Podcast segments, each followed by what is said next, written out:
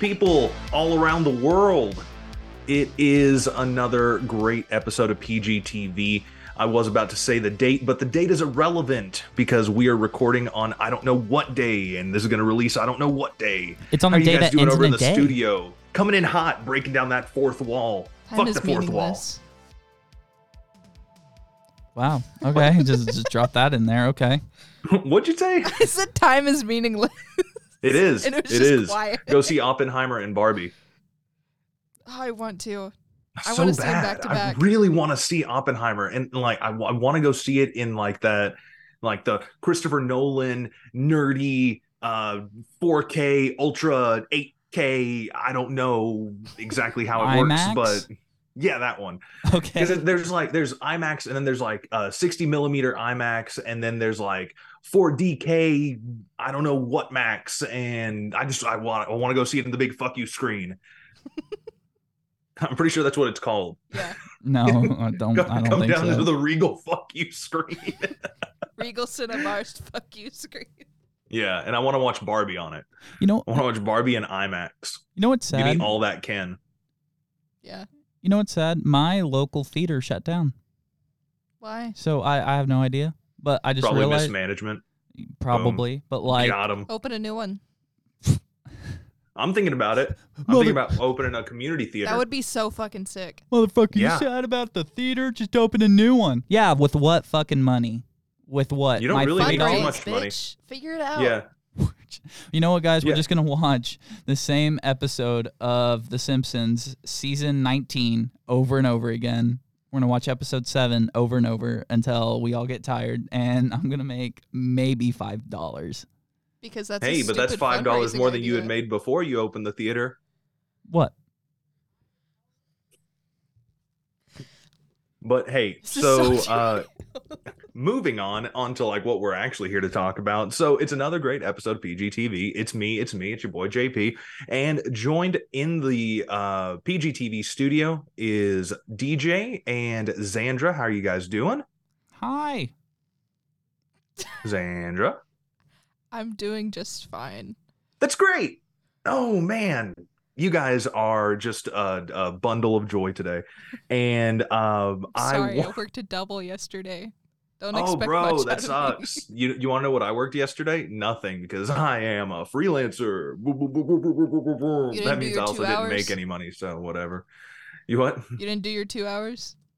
Uh, oh well, I guess I did do my two hours early in the morning, but I mean, I feel like at this point I've been doing the two hours to where it's just like I wake up, I do my two hours, and then I go back to sleep. So it's like it, it doesn't really happen. It's like I you know how sometimes people like will go take a nap and they'll be like, oh man, I can't I can't like even remember taking a nap. I just like woke up and was like already doing things, you know?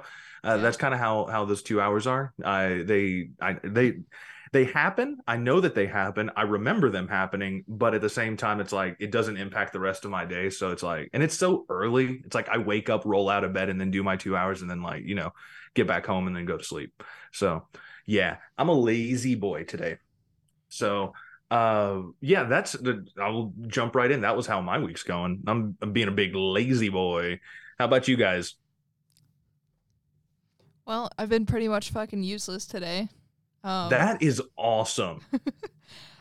I'm I so happy. intended to get up at like eight in the morning to like actually do things. I slept through those alarms because I was so tired and didn't take a shower until like six thirty. So Hot. love that for me. Um, yeah. Sounds very stable. Yeah, rotating between first, second, and third shift in one week every week is kind of uh not good That- for my brain and feeling like a person. That's dumb. That's dumb. You shouldn't do that. I did swing shifts for like maybe six months, and I feel like it took 10 years off of my life. I mean, I need the hours and there's no one else to cover these other shifts, so Right. Right. we may be But- hiring two new people, so that's nice. That's good. That's good. You might Well, have me I- alive here shortly. Yeah. yeah. So, um, guys, uh, so Zandra, uh, you got anything else for us about uh, how your week's going? You got any uh, any positivity, any uh, great news you want to share? Not off the top of my head. That is Sorry. amazing. I Always had really again. good nachos last night. How about that? Bruh, I just had so much Mexican food and uh just I almost said took a dump. No, uh took a nap on my couch for like an hour. But it's like, you know those naps where you just like wake up sweaty and you just Yeah. like you you you you get like the meat sweats when you're sleeping and then you wake up and you're like, "Oh my god, am I dying?" And then you don't. Yeah. That happened about 25 minutes ago. Hell yeah. So what the fuck is happening outside? Sorry. Uh, probably life. I don't know. The sky right now looks like super dark. It's been like really cloudy where I live. I, I don't know about. It's not cloudy, smoky because these stupid Canadians and they intent on like burning their own country or whatever. Yeah, I don't know how it's how it's working, but there's there's there's some fires in Canada and we get smoke down in Tennessee. So yeah, it's been uh the the AQI, the air quality index has been kind of sucky, so it kind of hurts to uh to breathe and go outside and just generally exist. So you know, it's been a great one. Well, how, how are you uh handling the week, DJ? No, I actually read that like on the Apple uh, Apple's weather app. It said air quality kind of sucky. Yeah. I was kind of surprised. yeah, I'm no, like, I, what I was doing? actually reading directly from my Apple app. Apple app. Yes, Say my, that fi- my Apple my application. Can you say that five times fast? Apple app. I Isn't that a guy from the Black Eyed Peas? I'm gonna fuck that up. You're gonna fuck So- up the guy from the Black Eyed Peas.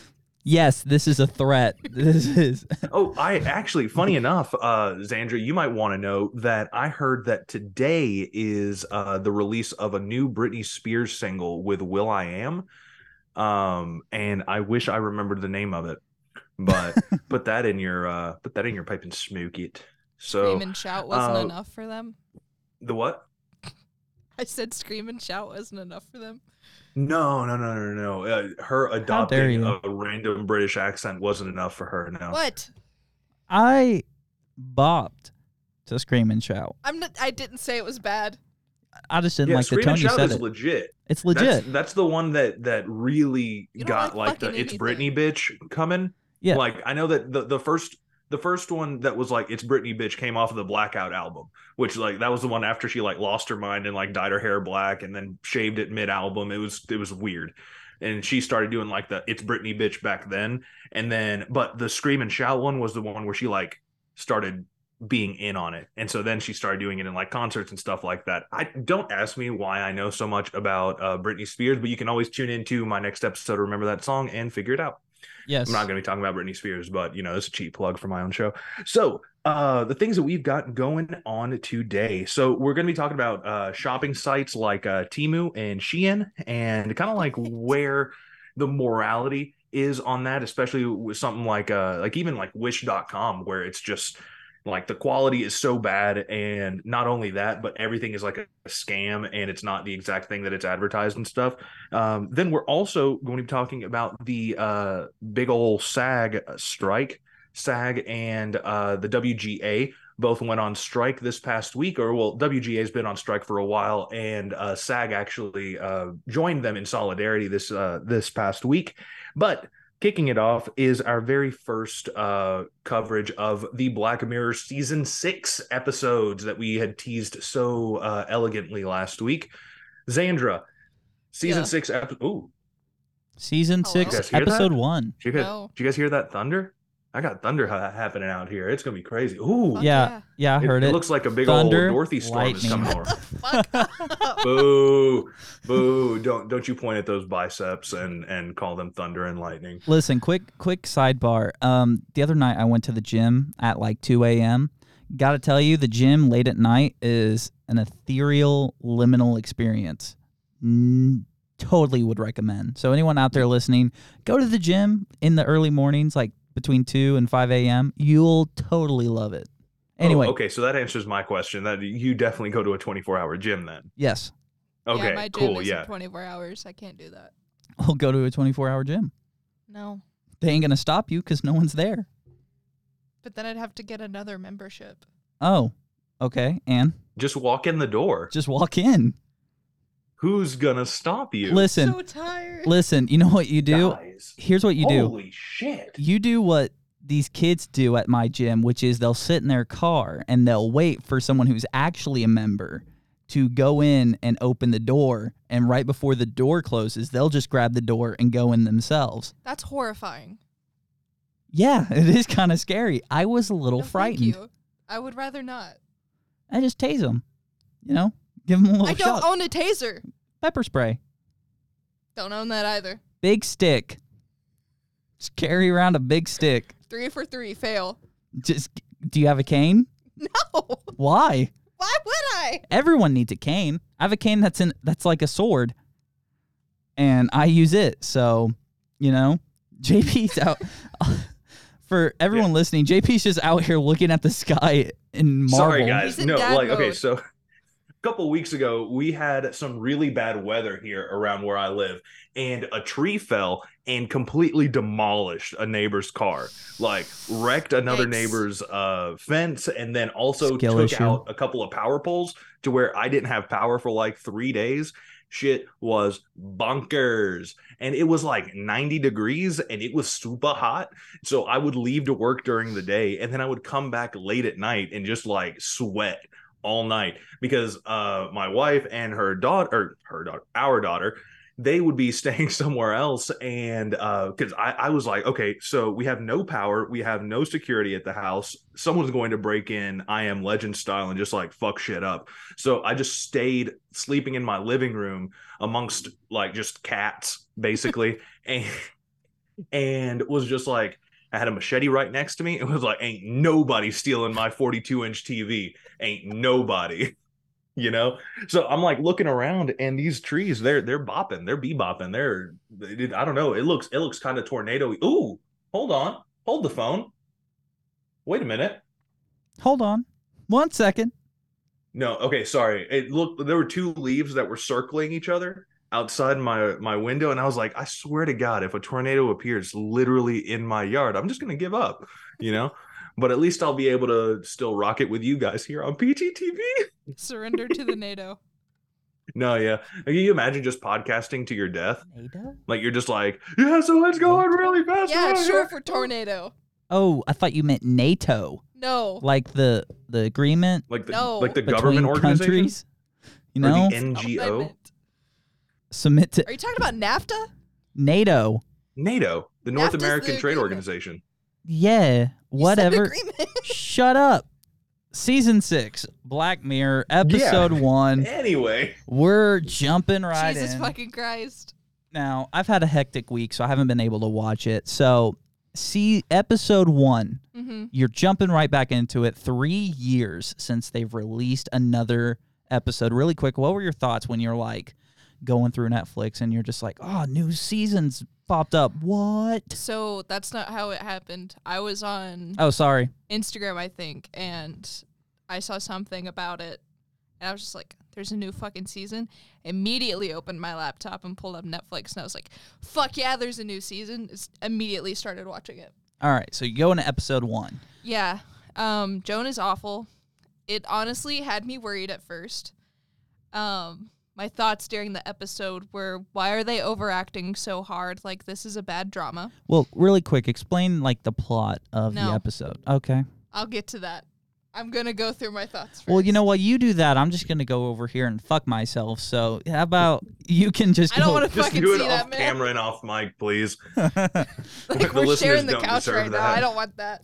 All right, episode one. Your thoughts? Yes. Do I Okay. need to repeat the first one? They're overacting. Yes. And then Well, isn't that kind of like the point? Because from what I understand, it's like some person's life gets like I'm adapted into a get drama, to that right? because I had no context going into this. I just saw a new ep- new fucking season and got excited and started watching. I did not know what I was getting into. Uh, Black Mirror.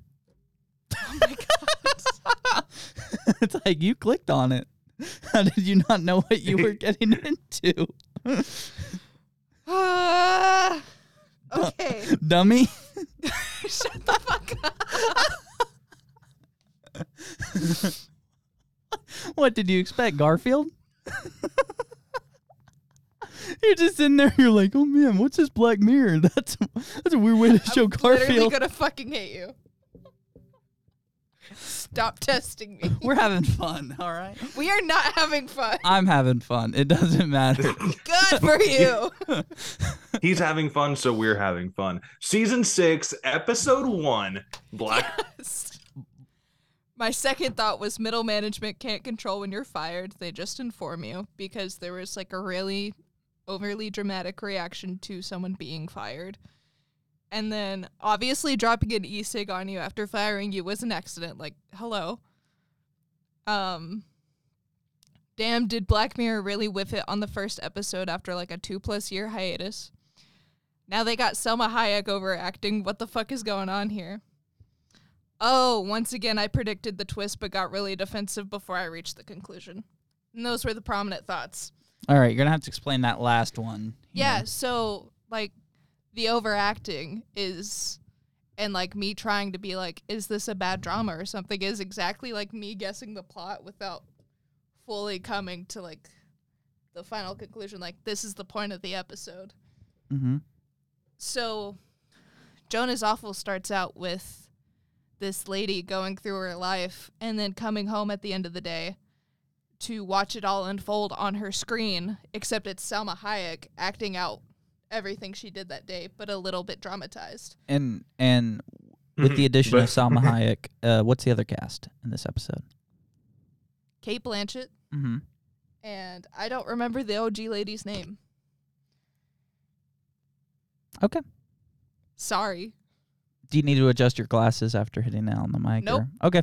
I just live this way. All right. So she's watching her life unfold on t- the Yeah. this little television screen or And then she ends up losing her job because during the firing scene, um, she is talking about the project that that particular employee was working on and how the company like won't be going forth with it, and it was like a um environmentally friendly project that was supposed to cut back their um fucking what's the supposed to make them a more sustainable company, basically. money. No, Bitches? no sustainability. Sustainability. yeah, there you go. Um, we did it. that's why she ends up getting fired, and then she like tries to sue, and apparently when she signed up for the streaming service, she agreed to them being able to do this. Basically, like they're legally protected. So then she Oh, starts I- trying to do yeah. like crazier and crazier shit to get Salma Hayek's attention. So that like when Salma Hayek sees her likeness, because it's not actually Salma Hayek, it's her image doing what's being done on screen. So she's trying to get her attention so that there's more like firepower to push back on the streaming service. But in that case they are also legally protected because she sold them their image her image. So then they team up to basically like run a heist on the headquarters of the streaming service to break the fucking AI core that's creating this show. And then that's when you find out this isn't even like the original fucking like reality. This is like a step above it. Do you realize how insane you sound? I know, but that's Black Mirror. But like that that's a lot. Yes. And it's like these are all self-contained episodes. So I'm like if it's a w- first episode of this season and how long are the episodes? They're like hour 45 minutes. it varies. Th- this one was 56 minutes. 56 minutes. Thank Uh, you so for knowing that. yeah, he just knew it Oh, right off the top uh, of his head. Wikipedia. Nice. Y- y- It- it- it's how I make myself seem smart. Onward. But yeah, uh, that, that was a okay movie. Um, onward. oh, Uh, no, but sh- shut up. what is that? it's a movie. The one Moving about on. Thank the you. gnome, uh, they're, they're like elves, and one of them is like, "I really wish I could see my, my dad again." And then they go on a journey. One of them's like Jonah Hill or No. something. He's like, No, Seth you mean Seth Rogen? or Seth Rogen. Yeah, sorry, you guys been talking about Jonah Hill all day, so it's like you know, You act like it's But- all day. It was like maybe 10 minutes. Yeah. I, I literally started talking to you guys like 15 minutes ago. But um, So it looks like uh, not only is Salma Hayek in it, but also Michael Cera and Yeah. Rob Delaney. Who Rob Delaney is freaking hilarious. Uh, Rob Delaney, super funny, and uh, Max Harwood. Max Harwood in it as well, and Annie Who's the- Murphy. Annie uh, Murphy, plays the, that's her name. Max Hardwood, porn Joan. star. Joan Tate. No, Oh, great name though. sure. Yeah. So props to you, Max Hardwood. Just makes me think of floors. No, no, no, no. What's not next? Hardwood. Jonathan Tile. Har- Yeah. Harwood. Harwood. Harwood, not hardwood. No D Yes, in there. not not like the hardwood that you see in a floor. More like the hardwood What? the name. The- I don't see hardwood in the floor. I see hardwood as Jesus the floor. Jesus fucking Christ. Anyway, moving on. Next so episode. there's we're just doing the episode. No, one we're just tonight. doing episode one today. Why? I didn't come because. I thought you had a lot more. I thought you had a lot more I thoughts thought you had a lot more it. to talk I can, but, I didn't know we were just doing episode one. No one told me. It's in the Oh, it's in the show notes. notes. I read the notes. I didn't see that part. anyway, anyway, so what this really does tie into though, and it, it talks about like uh the automatically generated entertainment, kind of like what you were talking about. So the character doesn't read the terms and conditions of let's say it's called Netflix. So they don't read the terms and conditions and it says that Netflix can then use their likeness or story in automatically generated entertainment which ties into what i was going to bring up uh, which is the uh, new SAG AFTRA strike and uh, the WGA strike as well, because they're all striking in regards to like themes regarding like virtual actors, virtual writers, artificial intelligence taking basically their jobs, and like there's permanent uh, usage of like light of someone's likeness in perpetuity without like any sort of uh, continuing compensation stuff like that, and it's just it's very. Uh, it, it's it's one of those things that uh, Black Mirror tends to do, where they are just on the cusp of like right before reality, like kind of hits it. Because I know that um, they had, I think their last episode is that the last episode is that the one with uh, Hannah Montana in it. No, that's one Miley no, uh, that's Miley the pre- Cyrus? that's the last season. Yeah, yeah, yeah. So it's it's uh with Miley Cyrus in it, and what the whole thing is that she's supposed to be like an android, and she's got like AI or whatever, and that was like literally right before like AI started really getting big and like doing like the deep fakes and all that stuff. Which I mean, they had been around a little bit, but it just really took off whenever uh like kind of right after that episode. So Black Mirror has always kind of been on like right at the cusp of being like a soothsayer almost like they- they're they're like telling you what is about to happen. So yeah it's just really funny that this episode comes out literally right as like there's a writer's strike because of ai and there's uh like the the actors striking because of uh because of like harsh working conditions and also related to like using likeness and all of that. So it's just it's very uh very neat and um yeah i really cannot wait to finish watching this season so that way i can kind of like get it all wrapped up. But yeah yeah yeah yeah so episode one definitely seems like a uh like a like a must watch would you uh would you give it like would you give it a recommendation zandra Yeah, it was so good. Yep. Okay, Like towards no, continue. okay, like at the beginning I was like, "What the fuck is this? What's going on?" But at the end I was like, "This shit rocked my fucking world, dude. This was incredible." Which, which moment? Like, was it a specific Salma moment? Hayek in that yellow jumpsuit was one of them for sure. Salma Hayek in literally anything But the is yellow just one of those jumpsuit moments. is so good. Bruh Salma Hayek in literally anything is an awooga moment you know what I mean?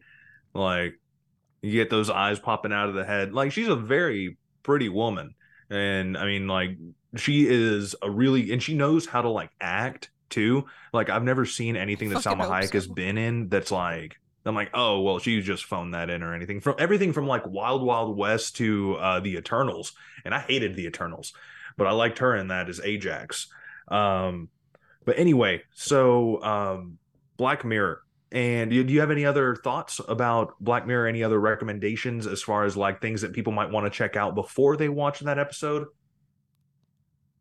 Uh, maybe the fucking what's the episode where that guy gets that thing in his head and he's in a haunted house? Oh my god, yes. And it's like a virtual like he doesn't know what's real and what's fake. Yeah, That's a good episode to start I wish I knew the name of that episode. I, yeah, he's on. like tied to a chair or out. something in like a haunted house. Isn't that the deal? Let me let me let me have a little look. See, someone Well, someone while, talk. while we're doing that, DJ, have you ever been exposed to any uh, Black Mirror? Have you ever seen any of them? I know that you said you had. Uh, you mentioned that you had seen Bandersnatch. No, I've never seen any like exposure to Black Mirror. Oh, really? I thought you. I thought you had seen uh, the movie Bandersnatch. Yeah, but I didn't know that was a. I ca- I my in my mind it's separate from Black Mirror It's because I don't think. It's- I don't know if it when when it came out. I don't know if it was under the Black Mirror. it was. It is. It Yeah, was. Black Mirror Bandersnatch. Then that was the only one, but I've never seen the show or anything like Yeah, it. Yeah, because that's the one with discount Matt Damon, right? Also, White Christmas. Sorry, The movie from the fifties. no, the episode White Christmas. Oh, with, is it about uh, cocaine? Uh, Ham Boy. What's his name? Jon Hamm.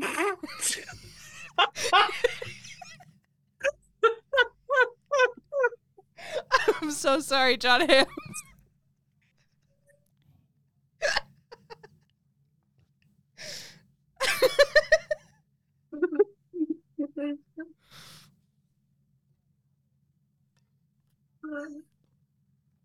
I love shocking you guys into silence. oh god. Even even my cat made a sound. I think he laughed. I think that was my cat laughing. But I'm so uh, proud to make Charles laugh. so, so okay so there's an episode of black mirror with Jon Hamm in it and it's called white christmas? Okay and that is Jon Hamm of uh, mad men fame and so many other uh, amazing things But he will forever be known as a Ham Boy on this show from now on. if we ever talk about Ham Boy, if you're out there listening, just know that it's about Jon Hamm. Anyway, so what was White Christmas about? Um, well, hang on. I'm in the next season because I found the other episode. It's um, it there are these two men talking, and one of them's Jon Hamm and he's telling like three different stories. Um, it's it's complicated. I can't say a lot without giving it away. Give it away. I mean, I don't want to give it like- away.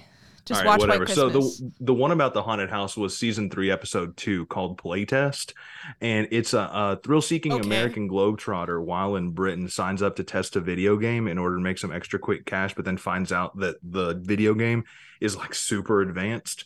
So I'm pretty sure that he gets like some sort of like implant in his brain or behind Mhm. his eye or something like that, and he can just in the back of his head. yeah like it, it's like a, a big like just augmented reality virtual reality type thing but it's just like it's legitimately shocking him into like cardiac arrest and stuff like that like it, it's pretty intense so black mirror is going to be like that like do not watch it with kids don't like well, just know what you're getting into. It is definitely dealing with some uh, mature t- themes, mature topics, but um, it, it's a good show. Like I, I don't think I've ever seen a single episode where I'm like, eh, I'm not, I'm not into it. There's some that are better than others. I mean, for me personally, but um, yeah, yeah, no, I would definitely recommend anybody that is listening go watch Black Mirror. And I know that it's us basically telling you, hey guys, have you ever heard of a little indie movie called Star Wars? you know, it, it's like we're we're telling you go watch the very popular thing, but go watch the very popular thing because it's very popular for a reason. It's pretty good, pretty good. So, um, you have Next any anybody have any more thoughts on episode one of season six of Black Mirror? You got any thoughts, DJ? No, I've I haven't seen it, so But like based on what's been said to you, it sounds really fucking wonky, and it's just what does that mean? it sounds like a lot, yeah, and I got a lot going on. whatever. It just sounds, but And you know who you watch else shit like lot- Your Lie in April. You can watch this. bro, I am okay with emotional devastation. I am not for my brain hurting Your because brain it's like won't hurt. it. It sounds like It's like not it like a lot to follow. It, I mean, your lie in April isn't a lot to follow either, but I mean, I'm always crying. So, you know, Two of the episodes in season six made me cry a lot. you know what made you know what made me cry and laughter? The Big Short. It's a great movie. I don't know what it is. Have you Oh, never seen The Big. Short? No. Have you, You, seen gotta The Big watch Short, it. JP? It's about the 2007 financial crisis. It's got Steve Carell in it, uh, doing like a serious role. Steve Same with Ryan Gosling. Uh, God, there's Christian like so many people in that movie. Brad yeah, Christian Pitt. Bale. Christian Bale's got a lazy eye in it, yeah. and um, No, it's a glass. yeah, Yeah. Oh yeah, it's a glass eye. Yeah. But anyway, so Uh, you next- got a lot going on. Uh you got the big short that you're you're watching and everything. One of the things Watched. that I'm like a slightly worried about though is Temu and Shein. And that brings us to our next topic. Well, really quick, This- just to let you know, listeners, next week we're going to be tackling episode two. So, you know, if you want to catch up, watch episode two, season six of Black Mirror, and we'll be talking about it as one of the segments on the show next week. So, just to let you know, episode two. but right now we're going to go into episode Temu and God. Shein. And how, uh, did, the, how did you have a better segue than me this week? He did it. because because I that was awful. because I bought fuck you sunglasses from Temu. And uh, the reason I really did want to talk about it was because I bought stuff from Temu because my cousin. How did I know? I knew it. I knew one of you guys lost some money on that stupid website. Tell me the- about your experience. Here's the thing though. It's I got stuff. Like I got things from it. it. I believe my cousin recommended it and he the reason he did it was like if you invite friends, you get like this currency for this game that you play and the you don't basically spend money on it. You don't. You just like uh for example, it would be like if you browse the store for like 20 seconds, you get more of this currency to play this game. And the longer you play this game, you have like a bar, a progress bar, and you picked four items. And if you fill up this progress bar, you get those four items completely free. And you're like, okay, cool. I'm just going to fill it up. But I bought like 10 things from this Temu stuff because it was like seven free and I only had to pay for three. And I'll tell you right now, the stuff that I got, it's not a scam. The sc- stuff that I got wasn't like cheap or anything. It was like actual. I just bought like a couple of shirts, some shorts, you know, some stuff to wear to the gym or just like wear to work outside. And it honestly wasn't like terrible products. They were pretty good, you know. Like I bought a little handheld vacuum and it works pretty well. So like, but I know Temu is in the same boat as Shein in terms of like unfair labor, low wages, all of that stuff. So I don't know more. They're actually how it- different. how are they different? Temu is a marketplace. Shein is not. Shein is an actual uh, what's the word I'm Brand. looking for? Yes, it's a brand. Well, they actually Temu sells some of the similar stuff that Shein has, which is interesting because I assume then that like Shein would also be selling stuff from a distribute is a distributor in their own sense while also selling stuff they make. I mean, possibly. But like the point is like But also, Shein steals a lot of designs, so Mm-hmm. But like, still, Temu and Shein expo uh, exploit unfair work environments, low wages, in some cases, child labor, um, and so I mean, like, you could say the same thing about almost any brand or any clothing manufacturer or any manufacturer period and that's the you know? question, right? Because like, we never, sh- you know, there was this whole controversy with Shein uh, a while back where it's like, oh, don't buy from them. They do this, this, and that, and it's like they don't really do anything that any other store doesn't do, like Nike. they have actual Adidas? sweatshops, though. you don't think Adidas and Nike and any other They're brand not has a sweat- proven to have them. Then that's okay. Then that's really, I'd say that's ignorant to assume that they don't if, If it's never People would like do the same journalistic endeavors into um Nike and Adidas mm-hmm. that they do into Shein, then it wouldn't be a problem. But people aren't doing that. So how are we gonna know? Do you think it's because of like Nike and all these bigger brands have more power, and so they're just better at covering it up? I mean, maybe, but all in all, it just comes back down to like capitalism being fucking terrible as a system, really, Well, I mean, like I- because it promotes like exploiting people in order to expand profit margins and in order to keep the treadmill of production going, which is the ultimate goal. Because if it stops, then there are no profits. Well, we're not. I, I'm not trying to look at it from an economic, you know, uh, standpoint. I'm, I'm, not look looking at, it from an economic standpoint. I'm trying to look at it from a moral standpoint of why is buying from Shein and Temu morally like incorrect compared to buying from like a Nike or a Louis Vuitton or similar brands that possibly have sweatshops. I feel like you if you threw a dart at a dartboard with the percentage that Nike does and doesn't have a sweatshop, you would more than likely hit the spot where Nike does use sweatshops.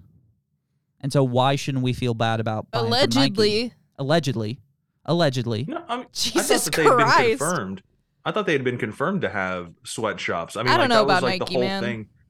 I mean, Nike. I mean, uh, I also don't buy from Nike. Yeah. I mean, I, I. Let's be real. I have I'm no not going out and shit. spending 160 to 300 dollars on a pair of shoes. Yeah. You know, I'm going to Walmart and getting them them ones on clearance for tree fitty. You know, and I'm wearing them out. Yeah, but wouldn't even know? even that stuff, even I'm- wouldn't that be you're telling me that maybe one article of clothing that you're wearing right now, you, the listener, my co-hosts, Oh, no. Everyone is wearing something that came from child labor or a sweatshop or something. Like there's no way and even let's say that your shorts were 100% made in america at a factory the zipper was still made it with ykk and that's in china and that's made with child labor.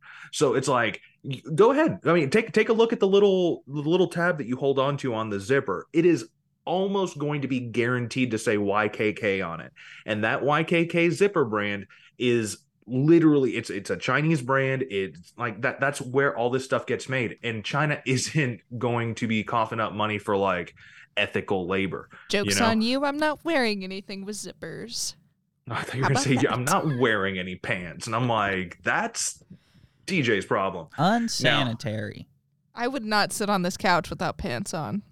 I would recommend that you don't sit on that couch without pants on I- I Zandra, know what please, has happened on that couch. Please do not sit on this couch. I just said I fucking wouldn't. Uh, hey are you guys read- missing the are you guys missing the little the little thing on the back of that couch No, i know this is like Oh, this it is fell super down. interesting to the people ah okay but like well anyway, what's like the point of like having a moral high ground when in terms of like where you're shopping, right? Because if if you're buying from brands that do it anyway that you don't know of, allegedly, whatever, then what's the point of being like, oh, but this brand they're they've been proven, and it's like, well, you know, other brands have been proven, but you still buy from them, you know. Like it'd be like someone like from uh who's uh like vegan and they're actively like, don't use you know Zandra? I'm not vegan. yeah, but like an Okay. activist, a vegan I don't activist. eat beef or pork. That's it. Yeah, that's You're vegan. vegan. No. Eh, I you eat fish, turkey, chicken. Vegan. No. Are you kosher? No. She's not Jewish. You can be kosher and not be Jewish. You Really? can't eat seafood if you're kosher. I thought the whole thing about being kosher is that you had to be blessed by a priest. Have you been blessed by a priest? No. Have you been touched I by was an angel? christened. I was touched by a Gavin Rossdale. Check Oh, out that God. episode somewhere. Anyway, It's but in the archives. Um, so yeah, I mean, I, I, I, I don't think that there's a way that you can. Okay. I know that uh, DJ hasn't seen The Good Place because we've talked about this. He's only seen the first episode, but uh, Zandra, I know that you have, right? Yep. Okay. Frontwards, you know when backwards, they're doing like multiple the, the- times. the- there's a whole like subplot that in the good place i.e heaven that every action that you do is correlated to a number either a positive number or a negative number so regardless of like what what, you do and the intention behind them they constantly are uh going to either put your number up or put your number down and send you to the good place or send you to the bad place. Well, at one point, it's like you went and bought tomatoes instead of going to eat out. That's a positive. But then those tomatoes were actually fertilized with like Monsanto chemicals or whatever, and then that's a negative. There's no way of being able to completely know like the ethicality or the ethicalness, the ethics. I feel like that's a better way of saying it. The, ec- the, the ethics of like what you're go- what you're wearing. Like what you're wearing what you're eating. Like there's just no way for you to be 100% sure unless you're making your own clothes or farming your own food or raising your own livestock. Like there's no way for you to absolutely know because there's no there's no way for you to guarantee that some company that is selling you something is being truthful in their like their Because goal or their like facts, ability dude. to Shut tell the you Fuck up. Not you. Talking to DJ. Sorry. what what am i missing i'm I, I, He's sorry making fun I, of me. You're just like double fist in the mic. Leave me alone. anyway, I was gonna know. fucking say something, but if you're not done, please continue. No no no no no by all means i've lost my train of thought I'm sorry. you're Um, fine what were you gonna say Since we're bringing it to the good place, um, another point of the show is that the system is broken, but you might as well try. Yeah, exactly. Like if you know that someone is using a sweatshop, sure, don't use their clothes. Don't wear their shoes. Don't use their their houseware or whatever. But if you're God, it's like if you don't know, it's don't be ignorant just for the sake of being ignorant. But if you don't know, then it's like I you can't feel bad about it, you know?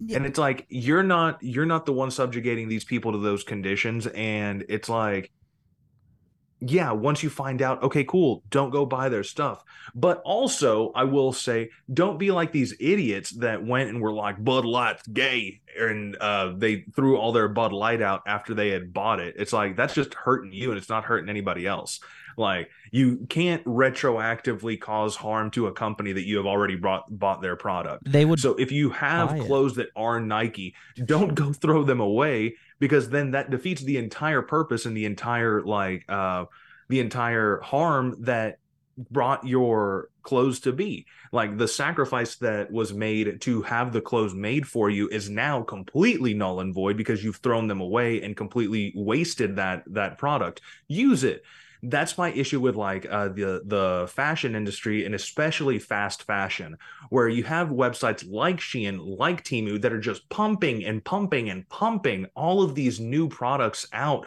when we have so many clothes all around. Go to a thrift store, go to a local yard sale. Like there are clothes out there, especially now that everyone wants to be vintage, you know? Like everyone wants to wear old clothes, then go get old clothes. Don't go buy new clothes that look new just because you saw it in a stupid Facebook ad. So I I think that's my issue with like the morality and the ethicality of like Temu and Wish and Shein and like all these other little uh like fashion or or department store type deals where it's like you can find that same product usually already in a store or already in like a yard sale or already in a thrift shop or a, a charity uh, or whatever you can still find it out there. You just got to look. Yeah. you just got to get out into the world. And i think that one of the issues is that so many people just want to sit their asses at home and just scroll on their phone and just keep buying buying buying buying buying because it gives them some sort of mental hard on when it's like they don't need that okay? Like all you have to do like to me to me like today. Today i opened up the uh the facebook marketplace and i just typed in free. Just that that's all i did. You want to know what i found? I found printer ink for my printer completely free. Never been used. I found a, a living room table that i'm going to go pick up that i'm going to bring back to my house and i'm going to refinish and then i'm going to use that table okay?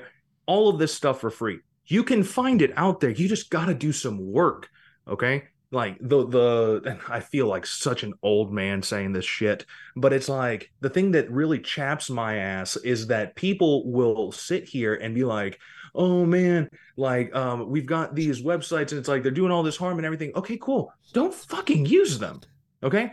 I've never been on Temu. I've, I've obviously I know you guys like or at least DJ he's been on there. He's bought his stuff and everything. And there's no shade whatsoever for people that do use it. But if you're going to use it and then be like, oh, this is so unethical, don't fucking use it. You know, No. like if you know the thing behind it and it bothers you, then don't do it. Continuing to do it is then just propagating the same cycle of addiction, basically, where it's like a, a shopping addiction or whatever it may be. You know, whether you just need that boost of endorphins where you're just buying something new. So I don't know, man. Get out. Like the world is cool, you know talk to your neighbors. Maybe they've got some stuff that you could use. Maybe maybe who knows? Maybe somebody in your neighborhood bought a whole bunch of shein stuff and doesn't wear it or whatever. I don't know but just go out talk to people you know? Like communicate with it exchange with your community. Like i am so pro return of the bartering system. You guys don't even understand.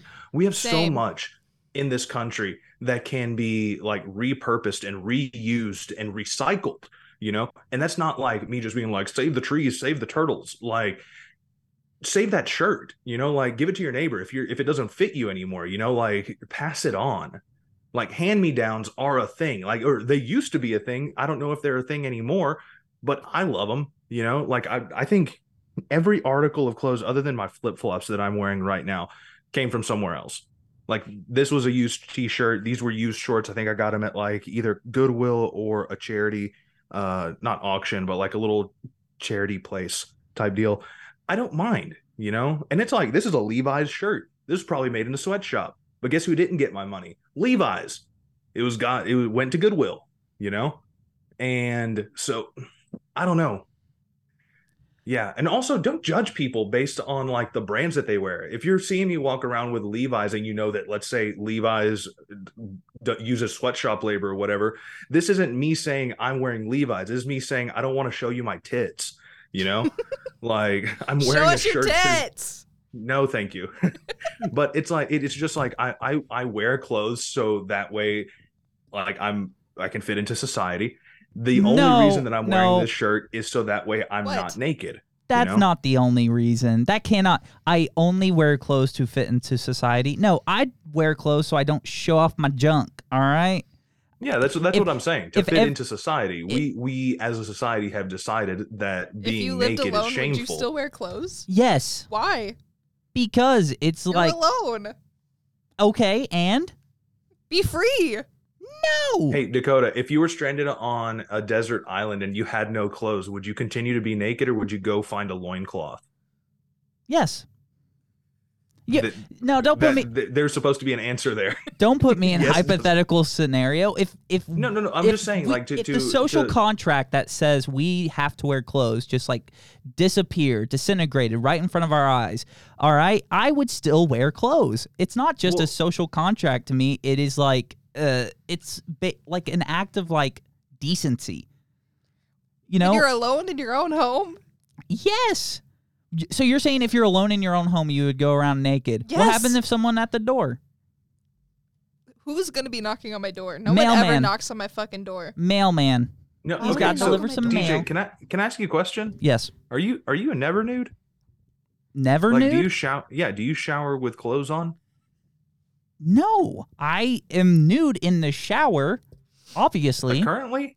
don't give these fans fucking material to fucking sexualize me. What fans?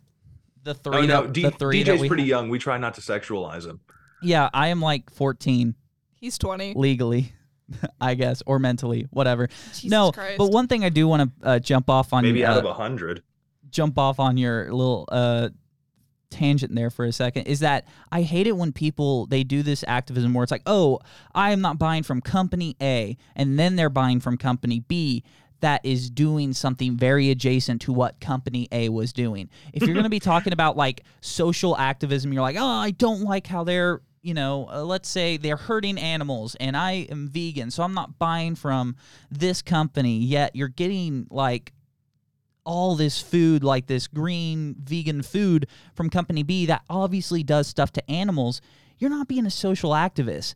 You're being an idiot. You cannot be, it's either all or nothing. That's how I am all or nothing. If you're going to be a social activist, you have to do it all the time because that is what you've chosen.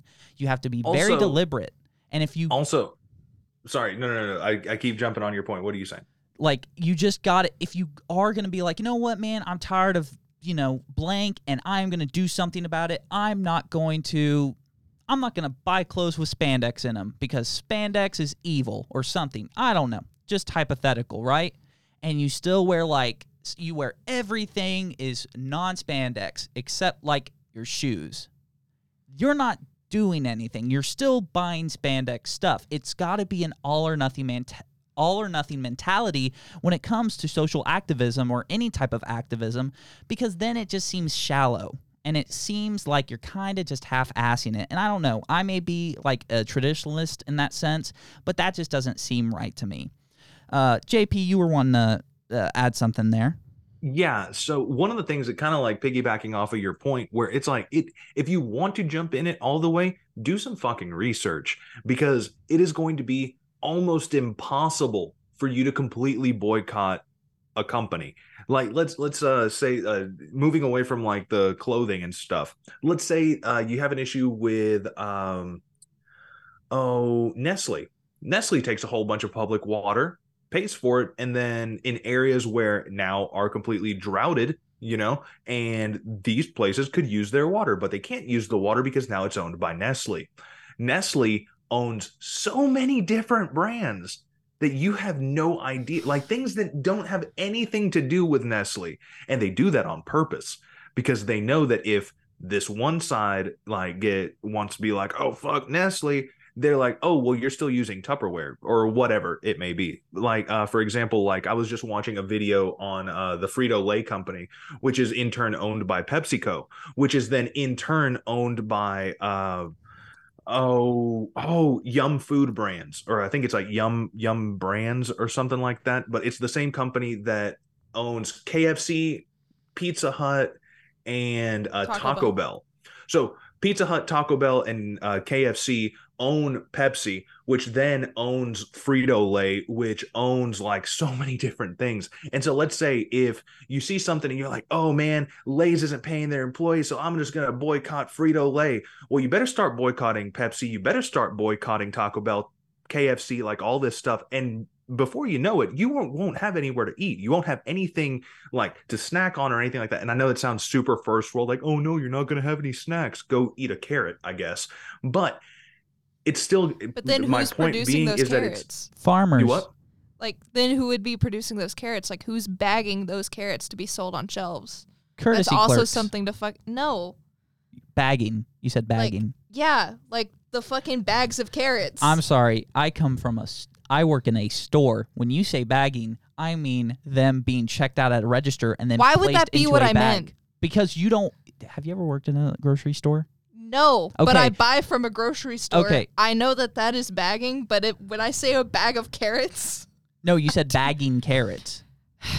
I'm sorry. That must. What company is bagging carrots? Is what uh, I said. I, something farms, but uh, anyway, my, what what I was trying to say but is like who that, owns the farm is my point. BlackRock. Oh Jesus! Yeah, a, a lot, a lot of uh, a lot of farms are owned by mega co- companies. Like especially like if you're eating uh like Tyson Chicken. I'm pretty sure Tyson Chicken falls under Koch Foods, which is owned by the Koch brothers. The or well, I guess there's only one brother now because the other one croaked. But um, R.I.P. I, I, guess rest in peace. Yeah, sure. But um, it, it's just like Tyson being owned by Koch. It's like not Coca Cola, but K O C H. Um, it's just like at what point do you stop eating Tyson chicken? You know, like there go your there go your tendies. You know, there there went your like all, all these other things. I, I I'm not a big Tyson chicken guy, but anyway, it's just like I it's it's very hard to do an actual boycott in 2023 because so many companies are owned by other shitty companies.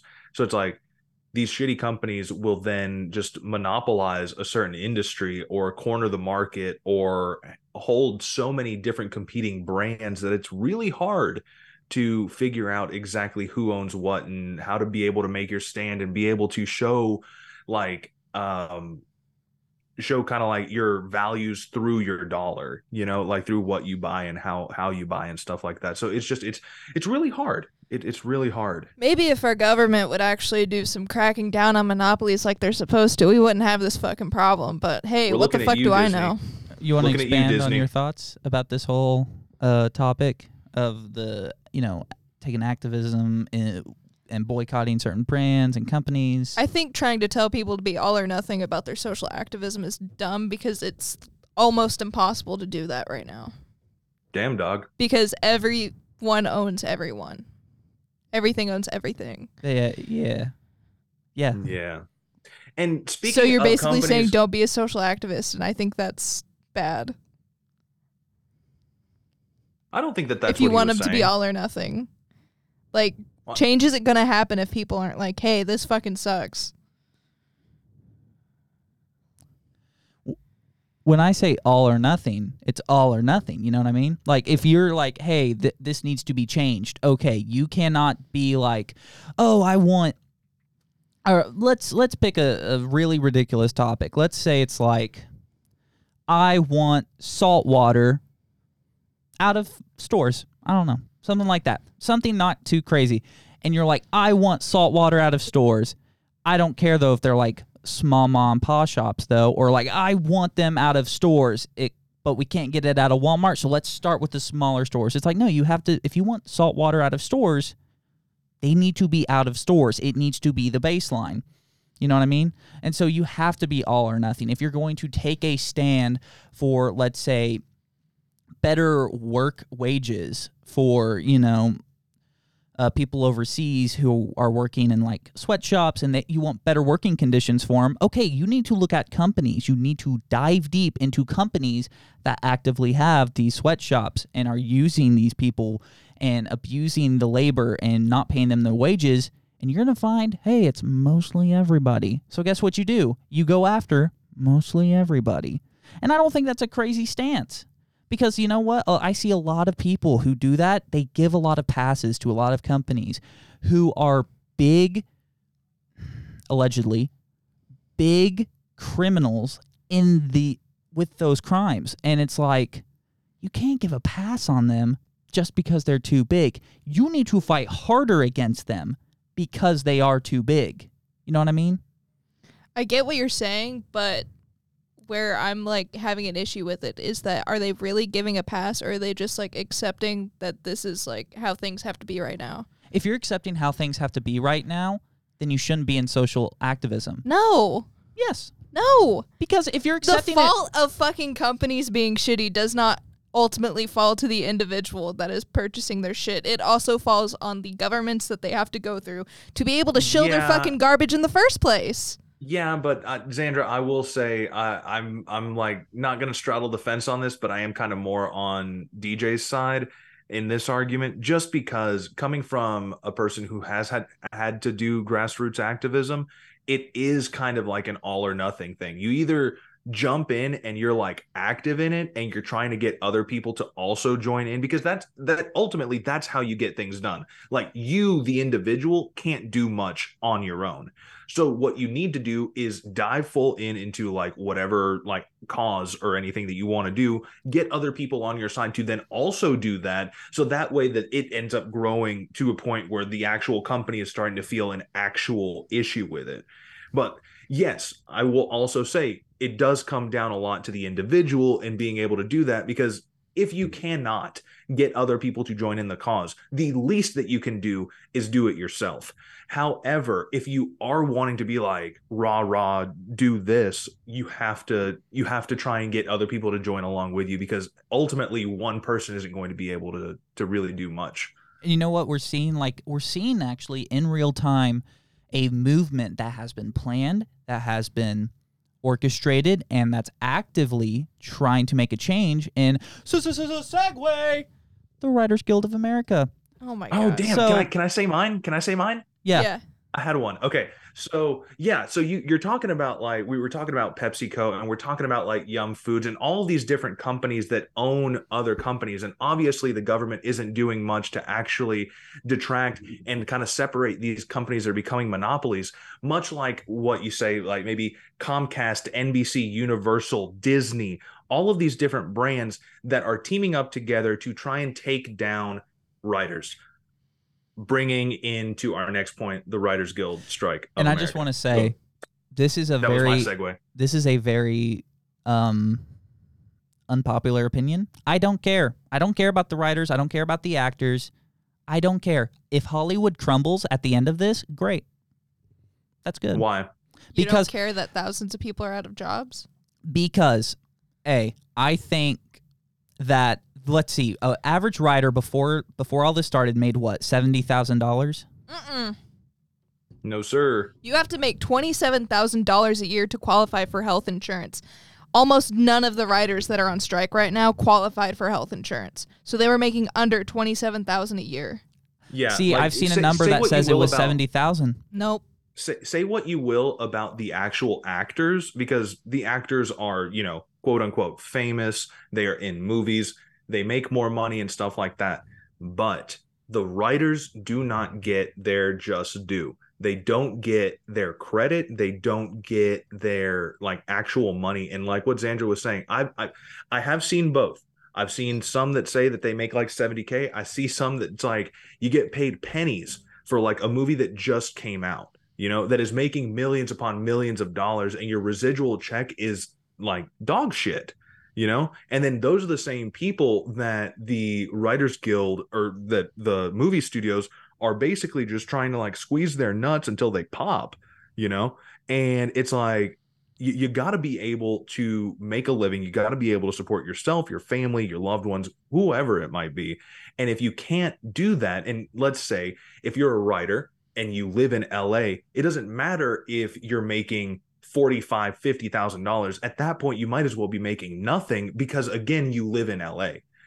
You, these people aren't allowed to just like ghost write a script from wherever, send it in. Like, no, they have to be at a writer's table, especially for uh, people that do like late night talk shows or uh, comedy writers or anything like that. They have to be on location, on site.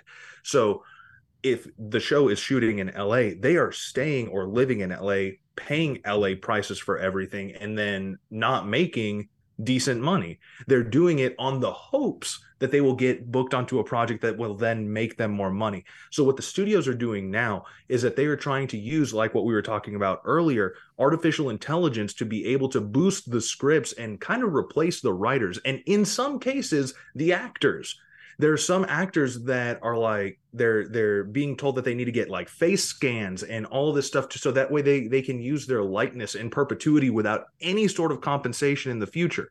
Like you and, and that's a thing that's going to happen with a lot of scabs. A lot of people that uh, aren't actual union actors and they're just like background extras and stuff like that they're going to end up getting told oh hey we'll pay you $400 for this instead of your normal 150 you come in here we're going to scan your face and then you're going to be in your own movie. And then they are and then they're not paid for because they were already paid the $400 to begin with. That that scan could then be in 50 100 1000 movies that this person then never gets paid for. I don't think that's right. I don't care if they make $100,000 a year or if they don't make anything. That's not right. They they still deserve their just due and that's to me the solidarity that the the Actors Guild is showing with standing up and striking alongside the Writers Guild because without writers actors aren't shit, okay? Like none of our none of the shows that we watch, none of the TV that we watch, none of the video games that we consume, nothing matters without the writers. So without any good writers, actors, voice actors, or anything like that, their their their job is meaningless. So at the end of the day, I'm a big movie guy, so I think I would feel a little bit differently if, uh, which I mean, Hollywood is now shut down. We're not going to get any new TV shows. We're not getting any late night TV. We're not getting any movies. We're not getting anything new as soon as this slate of movies premieres. So it's basically Oppenheimer, Barbie, uh, uh, not Fast and Furious, Gran Turismo, um, a Mission couple of Impossible. other movies. Yeah, a couple of other movies that are releasing right now that have already been done are and like are being allowed to premiere by like the uh, the actual like Screen Actors Guild and stuff like that because they're already in the can, might as well get paid for it.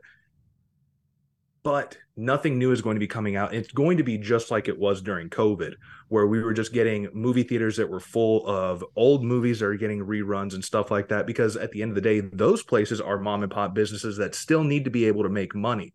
So they still have to show something, but they're not going to have anything new to show. So we're getting to a point where it's like we need to figure out as a country what we want to do about our workers' situation. Okay. Are we going to allow ourselves to continue to get stepped on and beat on and have the boot to our throat by all these different corporations that want to do whatever they want? or are we going to stand up and show what the fuck is going on? Because at this point, we have a uh, there were Amazon workers striking on Prime Day, UPS workers that were about to start striking, WGA striking, SAG-AFTRA striking. There are so many different strikes that are going on in this country. If somehow, if somehow we could get the workers of the Walmart Corporation to be able to somehow agree to strike this entire country would come to a halt and we would get what we want.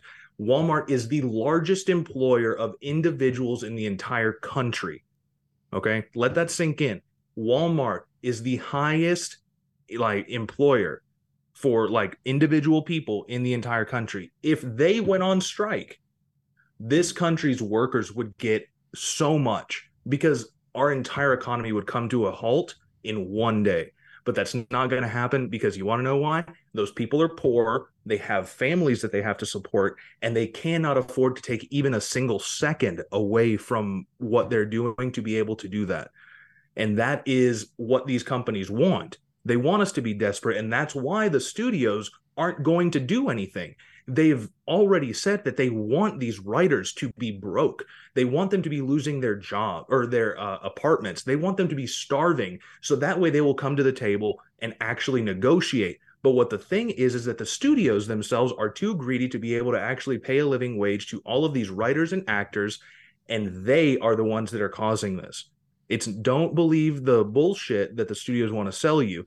Also, I saw earlier today where Universal, which I'm a big Universal fan, Oppenheimer coming out right now, the very first Universal and Christopher Nolan collaboration, but Universal did these uh, strikers really dirty by going and chopping down the trees that they were standing under to strike. They chopped them down overnight, or not even chopped them down. They topped them, which I don't know if you guys know what topping tree topping is. They basically just took all the big branches off, and so now it's just like a whole bunch of stumps, like different armed stumps just lining the street, no shade whatsoever. And so now the strikers have nowhere to stand in the shade.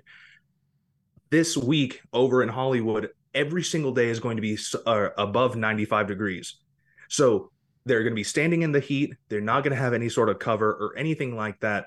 And the studios are playing they're they're they're doing some real shady stuff, like really reminiscent of like uh how things were back in uh oh the Great Depression, right before we had all of the labor reform that we had in this country, where there were people that they're they're picketing, they're they're they're striking, and it's just, I don't know, man. Like th- something's got to happen. People got to wake up in this country and and be able to stand side by side and be like, you know what, your bullshit doesn't directly affect me, but I support the fuck out of you.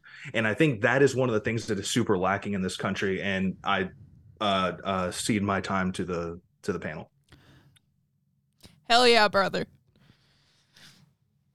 Sorry, how, was that like eight minutes? Yeah, that was. A, that Don't was apologize. That no. was fucking incredible. that was a long Sorry. time, and I agree. Sorry, that, I agree with you in the terms of like Walmart workers, like mechanics, people like hospital workers, right? But we're talking about like this is specifically this segment was about writers. And so my my question to you JP is this. If we gave the writers, if like the studios made a deal that they would pay the writers the national median average for income, do you think the writers would take it? probably not because the national median is less than the amount of money that it takes to live where these writers live. that's the problem is that they we can get into a lot of things. But unfortunately this does not come down to the writers getting a proper wage. It comes down to the los angeles government because the los angeles government has made a system where home prices are impossible food prices are impossible it is impossible to live in California. That's why there is an exodus because ultimately prices are going up. Even in San Diego, where I have a, a few relatives living in, they talk about how prices are impossible, how uh, gas, I believe, is up to like, I want to say the lowest it's been would be six, highest is probably nine, ten. You know, it's insane over there. So I don't believe the issue is mainly with the corporations. They need to get their government involved and go, hey, it is nearly impossible to live here compared to maybe some sister states, maybe states like Oregon or Nevada or Arizona, where they can be like, these places are providing or, or have better living conditions. We need help here. But in terms of like, and unfortunately, whether you think it's bad or not, that's not the corporation's job is to like lobby to the government to be like, hey, we got we're gonna pay them, but you need to fix your stuff first. Ultimately, this does come down to the government uh, well, uh, should provide some type of assistance towards people in the let's say Los Angeles, right, and all these highly dense popu- uh, cities like San Francisco, Los Angeles. Let's throw San Diego in there, Sacramento, all these uh, metropolitan California cities to provide their citizens with affordable housing. But affordable housing in California is, compared to the national median, extremely rich. So maybe. Well, yeah. The, sorry, I, I, don't mean to cut you off, but mm-hmm. like before we get too far down this road, the reason why it's so expensive to live in California is because the jobs there are very lucrative. Okay. So California has experienced a huge boom in the last like 30, 40 years because of Silicon Valley, Silicon Valley and Hollywood, both. And then on top of that, their agriculture and, um, uh, oh, they're importing and exporting businesses. So more people are moving to California because they see these jobs getting posted. By the time they get there, the jobs are gone. Now these people are in California and still have to find a way to like survive okay because it costs a lot to move like let's say if you're moving from like tennessee to california it costs a lot of money to move your entire life over there for a job that may or may not be there okay by the time that you get there and then you find out that it's not what you think it is now you're stuck there and you either have to be facing one homelessness or two just grinding until you die in California because there's no way for you to make the amount of money to be able to get somewhere else. So what you're seeing is a lot of people that are there that are moving here are people that are really well off for by our standards. They're moving from California to a state like Tennessee, which Knoxville's seeing a whole bunch of like uh, New York and California imports just because of the the uh, low property values, the low taxes, stuff like that. Comparatively speaking to the rest of the country, for us it's super high because we don't make money, but for people that do make money coming down here is super lucrative because it's like going to a third world country. You're like, what one dollar buys me like a whole meal?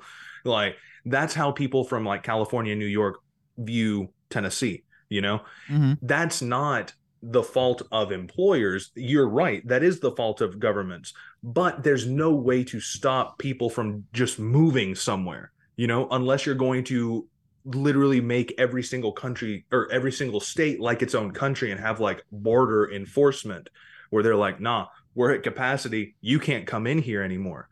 And that's not the type of country that I want to live in. But at the same time, it's like something's got to give because no, you, I'm not going to say that you're 100% right on this, DJ, but you are definitely on like right there because to me, it is not something that, that, the companies themselves have to do. It does start with the government but right now this is a company thing. Like this is an industry trying to stop the worker from doing their job and being able to like maintain. I don't care if they're writers that make a, hundred thousand dollars or whatever. The principle is still the same. If one company gets away with it, other companies are going to start getting away with it too. We have to have to because this country is definitely starting to get to a point where we're losing empathy with each other. We're not caring because like you like you you've, you've said this a million times DJ where you're like I got a lot going on. You know? And yeah, we all have a lot going on. But if we realize that everyone else also has a lot going on, and we're like, you know what, man, you got a lot of shit going on. I feel for you. I'm sorry. Like, what can I do to help? Maybe that the it can be reciprocated. You know, it might not be reciprocated by that person because they got a lot of shit going on. But maybe somebody else is like, oh, hey, I noticed that like you're doing all this stuff. Like, you good? Like, mm-hmm. we can help each other out but it's like it's just making that conscious effort to change the way that we perceive other people's struggle and that to me is what this is all about and what i see from a lot of like middle america is that people don't they, they want to be like oh these famous writers and these famous actors oh boo hoo they're crying in their multi-million dollar mansions which They might be, you know? But what if you were there in a mansion that you supposedly were able to afford had you been able to continue working? And then your employer's like, no, screw you. We're not going to employ you anymore. And no one else is going to employ you either. Now, what do you do? It's like we have to be able to put ourselves in other people's shoes to be able to be like, yeah, we got a lot of shit going on, but so does everybody else. How can I help? And that kind of speaks to the last point that we were talking about as well, where it's uh uh shit. I, I lost my train of thought. Damn, I was on a roll. Ah, A lot of Damn. shit going on. got a lot of shit going on, man. And so we just need to be able to be empathetic. I, man, I really wish I, that I, I could remember where we were going. I, I definitely lost that one. It was a good one though. But you know what? I I just gotta say, has the writers been producing anything good lately? That's Like- not the fucking point. You know what? It may. It, it, I think it is. I think See, it is. the CEOs of these studios make exorbitant amounts of money off of the backs of like We- things that they we- don't even have their toes in. let, let, So it does not Guys, matter if the writers are producing talked- good content. we quite literally just talked about a really good episode that of Black Mirror that just released on Netflix. Those writers that wrote that episode are currently on strike right now because they haven't been paid. So it's like it's it's it's an issue that extends farther and it's like yes, you like let's say Let- that you hold on a second. individual Let's look at Okay. Warner Brothers, right? Warner Brothers just released The Flash. That's losing them two hundred million dollars. Whether you want to think about Warner Brothers, you know, evil corporation, let's call them that, whatever. Allegedly, they released the Black Adam beforehand. That lost them over one hundred and thirty million dollars.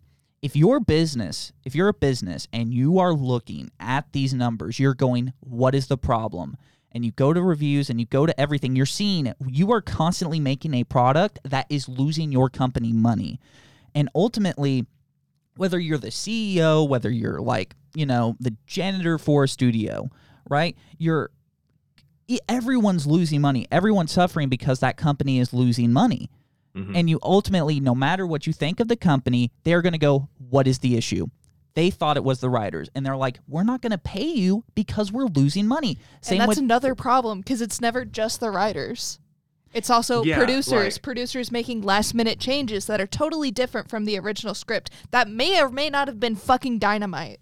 or Maybe- the studio heads that Yeah. in and of themselves send in their notes because i mean like i i'm Well- not going to say that i've worked on like hollywood level projects but i have produced content for different companies you have no idea the amount of like notes that you will get from the people that are actually not doing a single fucking thing on the on like the actual project that will then be like oh yeah could you like change this one thing here? And it's like it it adds so much money to or uh, so much cost added cost to the production. It adds so much added stress. It adds so much other stuff that you in turn have, are not getting paid for. At least for me any type of like additional work that i needed to do didn't come out of the agreed upon fee that i'd already agreed to take you know? So i'm being made to work more for no money because at the end of the day i am not an employee i am a contractor you know? These mm-hmm. people are not employees of any company. They are contracting their services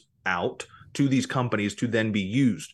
The company is like okay cool we will pay you x amount of money. You will produce this thing. Cool.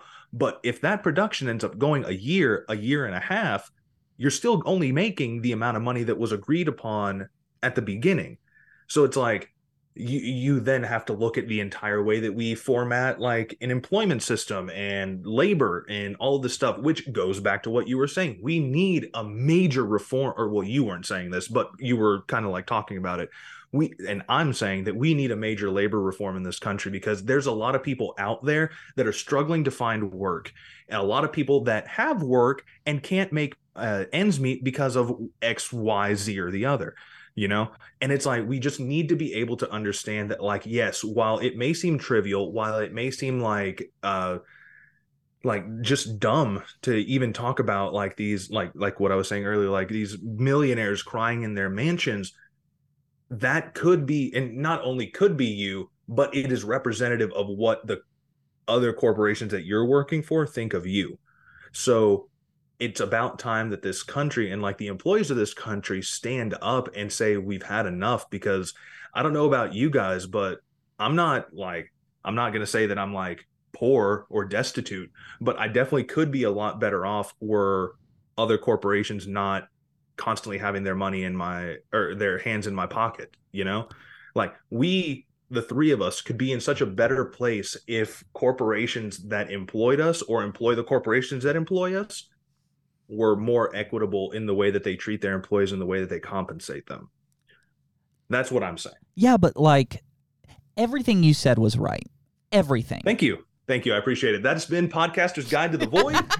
no, but uh there's just one problem. This entire like this entire issue is centered around the Hollywood movie industry. And for I just in the core of my being, I am not going to hear Hollywood people whine about working conditions. They have actively made the decision they are going to go live their dream. They're going to go out to Los Angeles, Hollywood. They're going to be a part of making something bigger than themselves. And now they're whining that they aren't getting paid. You just said it yourself. You are actively making the decision to take a chance on a job you may not get, fly over to Los Angeles. And guess what? Sometimes you get it, sometimes you don't. And that's fine. It's okay. I would always plan, you know what? If I don't get it, I should go back. I should work for, like, I don't know, my dad's insurance company, or maybe I should get a job and go back and get my degree. But the problem is, is that with any other industry, I would be with you. If it was, if it was like fast food service, if it was the grocery business, anything.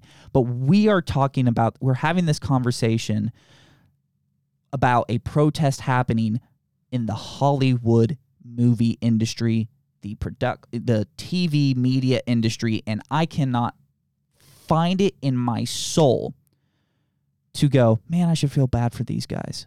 I should okay. feel terrible. Because you, you know what? It's Hollywood. If it was anybody else, I would feel bad. If it was truck drivers, I would feel bad. Right? If it's nurses, I would feel bad. But it's Hollywood writers, Hollywood actors. It's not like other jobs aren't out there. I just can't not see, I can't if Holly, that's what I said at the beginning. If Hollywood ceases to exist after this, where nobody wins, great. It's a lateral move for me. Maybe we'll actually get some people doing actual jobs. Maybe we'll get people, we'll finally get off this media. We'll finally get unplugged and stop looking at our phones and maybe notice some of the issues that we have around the world, Bro, like the, yeah. I mean, like, come on. Do you not spend like hella time on TikTok or YouTube? The the Yes. the issue no, no, with no. Hollywood That's different. that- That's different. How? TikTok is completely, completely customer based. No one on, t- I won't say no one, most of TikTok is not part of a media corporation like a WB, like a Universal. They are I mean, Tik- independent. TikTok is just so much more global than WB is right now. But you're telling me if let's say, let's say right now, writers, actors, they don't reach an agreement, right? And Hollywood shuts down. Let's say they shut down for two years. How does that impact YouTube? How does that impact TikTok? Any YouTubers trying to break out into film are going to struggle. Like there are YouTubers that I know of right now trying to get movies out. Yeah, like Um, YouTube also- movies is a thing. You know, Mhm. um, one one of the things that I I and I I have to I have to dip here very soon. But Mhm. one of the things that I will say is that the Hollywood industry is a lot more far-reaching than one would expect. Because of movies, you have employees that are work at movie theaters. You have employees that work for uh, uh, movie logistic companies. You have uh, employees that work for uh, um, different IT businesses that deal in fixing movie theaters and that deal in doing all this stuff. So yes, while you may not want to like stand in solidarity for these rich assholes or whatever, like like you want to think, it's still you you have to understand how far reaching Hollywood is to like the uh, the modern like the average American. Because yes while you per like individual may think that okay cool it would be a lot better for people to get unplugged it'd be better for this it'd be better for that we would replace it with something else. Before movies were around people were demonizing books okay? People were demonizing books because they had they you were constantly looking down and you were completely in a world full of imagination you know and we're going to have different things that we're going to demonize. If if let's say that movies weren't a thing we would be talking about the strike of book publishers. We'd be talking about strikes of of uh some I I'm, I'm, starting to lose it. But what I'm what I'm trying to say is that this is so much more far reaching than just the actual writers and the actors. This is going to be impacting a large segment of uh of America right now, especially uh the movie theater chains. I know that Regal, uh one of the largest chains uh, in uh, the country, based out of Knoxville, Tennessee they have been uh, facing a whole bunch of layoffs. They've been facing a, a big downsizing here here uh, lately. I spoke to one of their uh, movie purchasers because I, I, you know I, I talk to people. So I spoke to one of their movie purchasers, and they had been on a hiring freeze for the last two months you know in prepare uh, in preparation for a big bankruptcy filing that they were going to uh, about to do. Now i don't know if uh, uh, regal ended up going through that or not but this is going to impact them. Not the writers in in uh, are you california sure you can say that? but what? Are you sure you can say that? Allegedly. What do you mean? About the bankruptcy thing? Are you sure? Oh, you I mean, like this was that? this was in like the trades. Like I'm, oh, okay, I, I okay, talked okay. to the person. He told me that there was a hiring freeze. That's it. Everything else I've learned from like uh different gotcha. sources. So, uh, and I never said who who who this person was. So yeah, uh, Dan, know, uh, sue me. But yeah, had stupid Dan. But um, no, it's just like th- this impacts so many more people. When Hollywood isn't churning, it impacts millions upon millions of people. But uh, that's all the time that I have for today, guys. I've got to log off. Uh, I hope you guys enjoy the rest of the show. You guys are great. Thank you so much for having me. No, thank you, JP. And that was JP uh, here at uh, PGTV, and uh, we will, uh, you know, that was a great time. So uh, we'll miss you, bro. Yeah. No, what? I think me and you might disagree on this subject. You know, I'm not. Uh, I'm.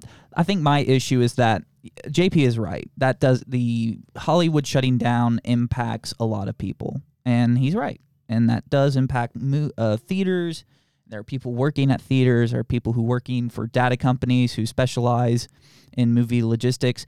But I think the face of it, the face of this protest, being actors, being writers, I think that's a bad move. You know, you should have the face of it being people working in theaters.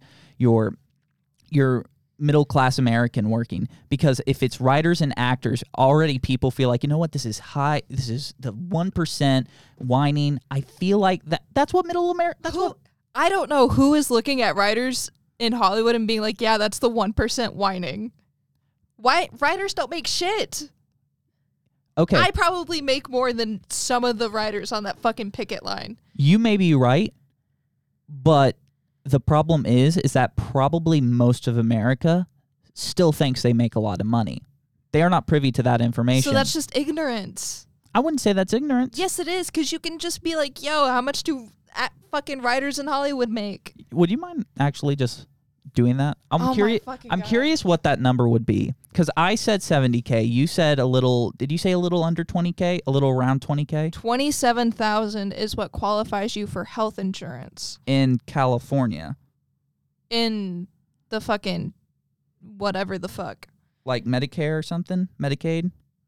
Do we still have? No, it wouldn't be Medicare or Medicaid. Those are governments, government things. It would be through the fucking Writers Guild or yeah, whatever. How much do how much make? do actors slash writers make? No, actors are totally different. It also depends on like the list of actors. Yeah, A list actors, they're fucking stupid with money for yeah. the most part. But it also like how are they spending that money? How would a fucking strike affect them too? Because they also deserve to work if they feel the need to work. We don't know their financial situation. Yeah, but if you if it's if it's an issue of getting work, there are multiple jobs out there. Not in their fucking field. If you are desperate for work and you're not willing to look at your field outside of your field, that's kind of an indictment on you. Acting acting is acting as a field is very easy. Well, I wouldn't say easy, but it's very like specialized. So you also have to be like, maybe develop a degree while you're acting, you know? In case, you know, shit hits the fan, then you're like, hey, I can like I majored in, I don't know, bio engineering, so now I'm going to go be a bioengineer or something like that. And that's know. not specialized? I don't know. It's something a little more stable than acting. Maybe- it's not. Maybe bioengineering, but like mechanical engineer, Here's electrician. the point. Here's the overall point. No uh fucking labor, no fucking job is stable. If you think your job is stable, then you're not fucking paying attention to America and how it functions as a whole. Cuz even your job at a grocery store is not fucking stable. My job where I work is not stable. It could be over fucking tomorrow. Mm-hmm. But then that's every job. And then what defines stable? Re- you have to think as stable as a relative term in that case. It is. But also no, no job in America qualifies as stable. So because from day to day, you are not guaranteed to have a job the next day. There is no protection for the fucking workers. You could say that about. Okay, you're saying that like it's. The point is the system is broken. it, you're saying like no job is stable, but like that's completely theo realistically you're you're correct, but you're not. Because then, if no job is stable, then that means every job is at jeopardy at every moment, at every second, No, and that is it doesn't have to mean that. that's what it means. If it's stable, then it's not You stable. think it means that because you're an all or nothing person. The world is more gray than you think it is. no, Yes, no. I think I think I think not. It really is. No, I see you have the information pulled up right in front of you. What? yeah, the, I'm what the- reading through it. what uh has it given you an, an, a number? It's given me a number, but I don't know what they're basing that off of because they're saying average, but what are they getting their average from? well, what's the number? Sixty-nine thousand five hundred ten dollars. 69,510. And technically that is below if I had to assume the median average for California income. Because I've heard my cousin uh, tell his daughter, he says if you want to live in California, you have to make over a 100 grand. Cuz that is the only way. So, I think Yeah. that I think it's more of an indictment on the Californian, you know, system maybe. But then again, every like heavily populated metropolitan area has issues. Like, let's say, Yeah, that and these studios could definitely afford to pay the writers what they're fucking worth and a living wage a living. just based on what the fucking CEOs make cuz the CEOs make stupid fucking amounts of money. a living wage in L.A. and Hollywood would be over a hundred grand. Yeah, they can afford that for sure. The CEOs or the companies? The companies. If you can afford to pay your CEOs that much money for what the fuck are they even doing? Then you can definitely pay your fucking writers. Okay. Would then you be inclined to say that the writer should also take some of the loss of a project if it bombs? They already do. But would they be? Would they have more stake in it? Would they have more? Would you be saying they should have more skin in the game if a project bombs? Should they take more? Like, let's use the Flash for example. The Flash is going to lose two hundred million oh dollars. God, you and the Flash. Because you know what? I actually like the Flash, and I'm kind of sad that it bombed. You know, Ezra Miller, piece of shit. You know, all that. But in terms of like looking at it as a movie, it's actually pretty good, and I kind of enjoyed it. Okay. But anyway, it's going to bomb. It's going to lose the company money. It's going to lose them over two hundred million dollars. hmm Should the writers have more a stake in the success? Where hey, you're going to lose a lot more money if a project bombs. No, but the CEOs also don't. It doesn't affect the CEOs as much as you would think. How much? They're does- still making stupid amounts then of money who at the who, end of the who day. then who suffers the loss? really, the studio, Mm-hmm. but they eventually recoup that loss over the year.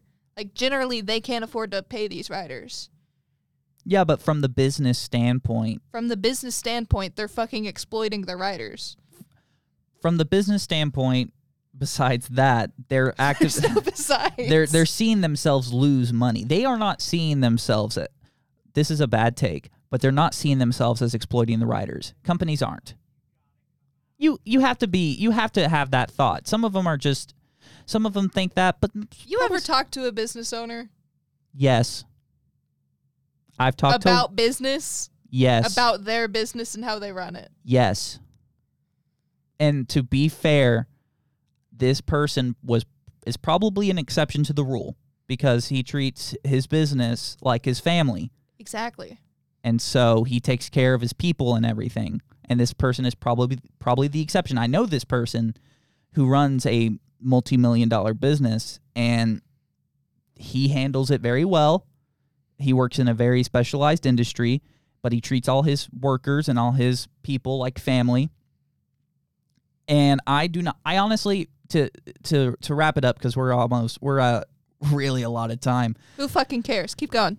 to I cannot speak for how these production studios work, but honestly, I'm if I had to say, I don't know if they're ignorant, but I think everybody involved, everyone involved in this is kind of a piece of shit. Everyone. And that's just me. Based on what? Everything. I think I think big corp, you know, burn corpo shit. That's just me. Burn big corporations because Mhm. they fucking suck, right? Also, you're whining about your dream and you're whining about the awesome opportunity that you've been given. And I do not feel like you have produced enough good content for me to justify why you should be making, why you should be. a- They're asking for a 5% pay increase. No one gets a 5% pay increase. Well, maybe ever. they fucking should, dude. Because I also know a business owner, a local one, who literally takes home seven twenty five an hour so they can pay their workers twenty two an hour okay. to li- because they're in Knoxville, hmm and that would be an actual living fucking wage. 22 or 725? Twenty two. They're taking home themselves. The business owner is taking home seven twenty five an hour, so that their workers can earn twenty two an hour. And you know 22 is, and 22 uh, for anyone listening outside of Knoxville is really good. It's Yeah. really good in Knoxville. That's really good. It's fucking incredible. I personally make like 14. And I don't make 14. But I would kill to work there, actually. yeah. But it's also like if you cannot sustain yourself in an environment, you also have to explore the option of moving from that environment. You a lot of people struggle in these big metropolitan cities but are never willing to um I mean just recently now they are, but uh, before like the 2020s, uh, a lot of people were never really wanting to move outside of these metropolitan cities because it's where the dreams are and everything. And it's like you can have your dream, or you can have you you can live like a reasonable life. You, You can should be able to do both. should Yes. There's literally there's no fucking reason that human beings should have to choose between being able to live and being able to carry out their dreams. Like there's no like actual justifiable reason for that. I'm not saying like we simply just exist. We don't ask to be here. Like we could be out like chilling in the sun every day eating fucking fruit and shit. But no, people have decided that we have to work for basic shelter, basic access to not even clean fucking water. And at the end of the day, we're barely fucking surviving and feeling like we're dying. There's no fucking reason you should have to choose between living and carrying out your dreams. That's Yeah. fucking stupid. yeah, it's stupid, but it's the world we live in. But they're fighting for change, DJ. That is the point. They're fighting for change. No, if they were fighting for change, they would be fighting for industries that actually need it. But they're fighting for a Holly for movie. Are you telling me the movie making industry is Yes, Hollywood needs to change. Hollywood is full of Not fucking needs to sexual change. assault and fucking bullshit. It needs to fucking change. that is perpetrated by the studios, by the way. Harvey Weinstein, that was led under the rug. That was a bunch of stuff by the studios. Actors I would love for the fucking studios to crash and burn if the writers were able to still fucking make a living. But the question I was trying to ask is: Is Hollywood? If we went back to the pandemic, what was it called? Um, Lord, when certain industries were still allowed to work because they were they were something. What were they called? Uh, it Fuck. um, I Essential. Yeah, essential is Hollywood workers. an essential business? Um. Hmm, that's a tough one to answer actually, because in a way it is. How? How? What the fuck were you doing during the pandemic if not watching binge watching shows on? That is Fucking streaming such- services. That I'm sorry. That is a terrible take. What else was keeping you sane? That's not the point. That's not a terrible take actually. That's a very Would common you- point. Would you rather? Okay, say okay. Farmers compared to Hollywood during the pandemic. Would you rather have had farmers or would you rather have had Hollywood? Shouldn't have to choose. That's not the point. You have to. No. Okay, then If I if I a motherfucker and 20ish year old working at Subway qualified as an essential worker, then why the fuck can't right like fucking people in Hollywood qualify as well? You don't need Subway. Yeah, you need food. you but need you don't food. need Subway. And what does Subway provide? Food. Okay. You also need entertainment You don't need entertainment. You do not need entertainment. to fucking keep from unaliving yourself in this constant capitalist capitalistic fucking trial we live in. Yeah, you need entertainment. No. Yes. No. You can Psychologically, it is a need, sir. If- it's not one of the fucking basic like food, water, shelter fucking needs that people shove down our throats from the age of fucking three. But it is fucking important. it's Oh fuck. But it's not fucking essential. shut up. Entertainment is not essential. Entertainment, let's say entertainment is essential. Hollywood is not the only form of entertainment. You can get entertainment from a board game, from a ball. Hell, I get entertainment from a stick I find on the fucking ground. And that's you. The look on your face is so funny. You're just m- that was just moving the goalpost. You're at you're saying that Hollywood is the only provider of no. entertainment. I'm not saying that. So they're that not would essential. Be ridiculous. So they're not essential. You say es- you say oh, entertainment Oh, was and Subway the only provider of food? no. And if there was one food service that needed to be open to be essential, okay. As long as food is provided, it is essential, right? Food is essential, shelter's essential, water, sustenance, whatever, right? Yes. Every basic need to survive. You want to throw entertainment in there. I am saying Hollywood, especially now in 2023, is not essential for entertainment. We have we have YouTube where f- creators are independently creating their own fantastic forms of Oh, you think. YouTubers are independently creating?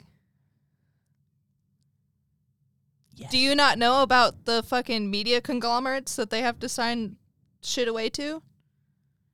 so you're you know you're talking about most major YouTubers, right? But there are smaller YouTubers out there creating Even forms of entertainment. YouTubers. Do you know how fucking uh exploitative those services are as well? Well, that's for them to make money.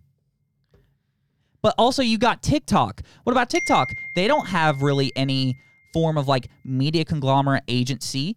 They're making forms of entertainment on their own. And then TikTok has its own issues. Like the app itself with possible malware, the fact that it's selling all your fucking data to China. So is Facebook. Hell, Facebook, Twitter, I don't Social- use Facebook or Twitter. social media services provide a form of entertainment. There are multiple forms of entertainment where Hollywood is not a necessity in the in terms of entertainment.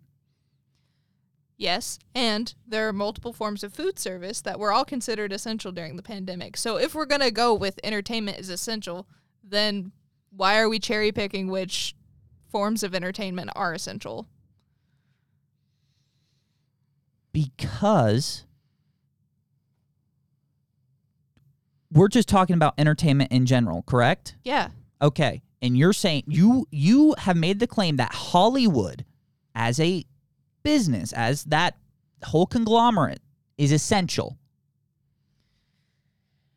I don't think I said that exactly. You said something on the form of that. I said and and I I'll I'll say entertainment you if you want to put it as essential fine. I don't think it is, but let's throw it in there. Hollywood is not a necessity in providing entertainment. There are too many forms of entertainment. Just like Subway isn't a necessity if it to if it's needed to provide food because there are other forms of restaurants. Yeah, but all like fast food was considered essential. Was Hollywood considered essential?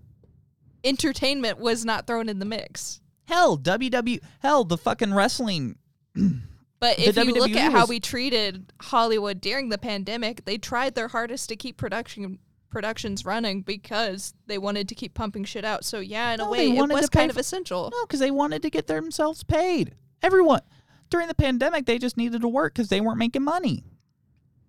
Even the little bit of money they were making, you still need money.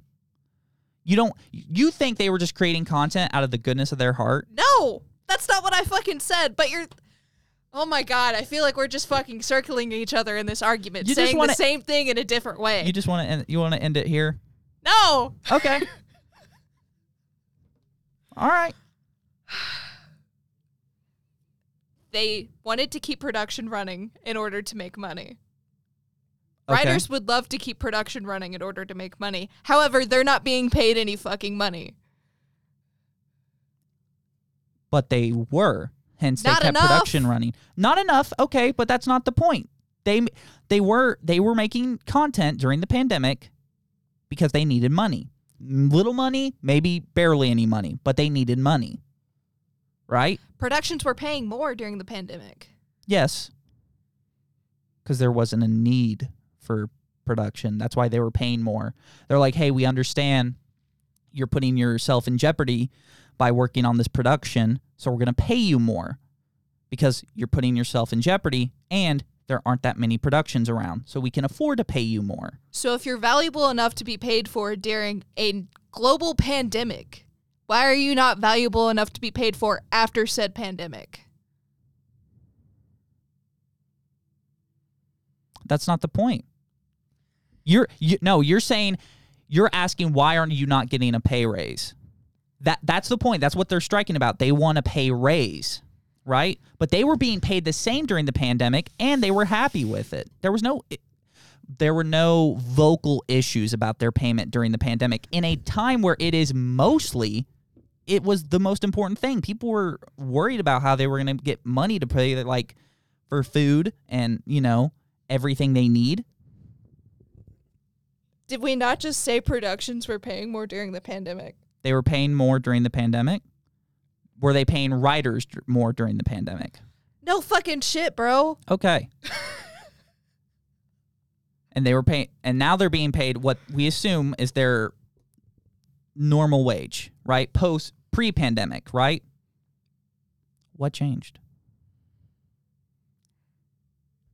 Yeah, there's no longer a pandemic. However, if you can pay people that much during a pandemic, you should be able to keep paying them that much after because you are now bringing in more fucking money for the same service that was just as valuable during a time where entertainment wasn't necessarily essential or whatever. How do you know they're making more money?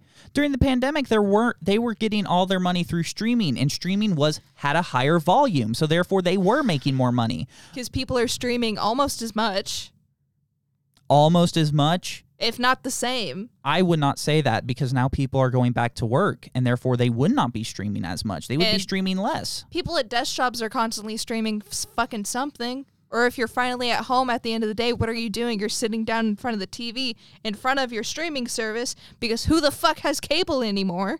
If you're if you are streaming, let's say 14 hours a day during the pandemic, you're saying there's still people streaming for the majority of that of those people are still streaming 14 hours a day. Probably. Because there are still a lot of people that work from home. Who's to say you're not streaming something while you're working? But that's just a lot of hypotheticals at that point. So much of this argument has been fucking hypotheticals. I feel like I'm gonna have a fucking aneurysm, dude. Are oh you Oh my god. Are you okay? I'm fine. Continue. We're about to hit 2 hours. I know. That's crazy. No, I to just round it off, I just do not think that I just, you know, it's just me. I work at I've been in a middle to lower class my entire life. I'm seeing writers who make way more money than I do whining, and I can't empathize with them because they're making more than I do and they're whining about achieving their dream and not getting paid enough, and I do not care. I'm sorry, they haven't produced enough good content for me to be like, well, you know what? They made blank and blank, and they made blank and blank, and you know what? They're doing good. Sir. Do so me- does anyone that makes more money than you not deserve your empathy? I am very, I'll just be honest, I'm a selfish person. I focus on my own. So if you just feel like that you're being wronged and you are in a better position than I am, my immediate reaction is go, fuck you. I'm doing worse off. We're doing worse off here and you're complaining? How dare you? Especially with people in major metropolitan areas because you've chosen to live there. They chose to live in LA. They've chose that lifestyle when they could obviously move to I don't know, East Bumblefuck in Wisconsin and be able to get a way better wage to living requirement ratio. Do they are they able to afford moving costs? Do they have a car that they can drive that far dependably?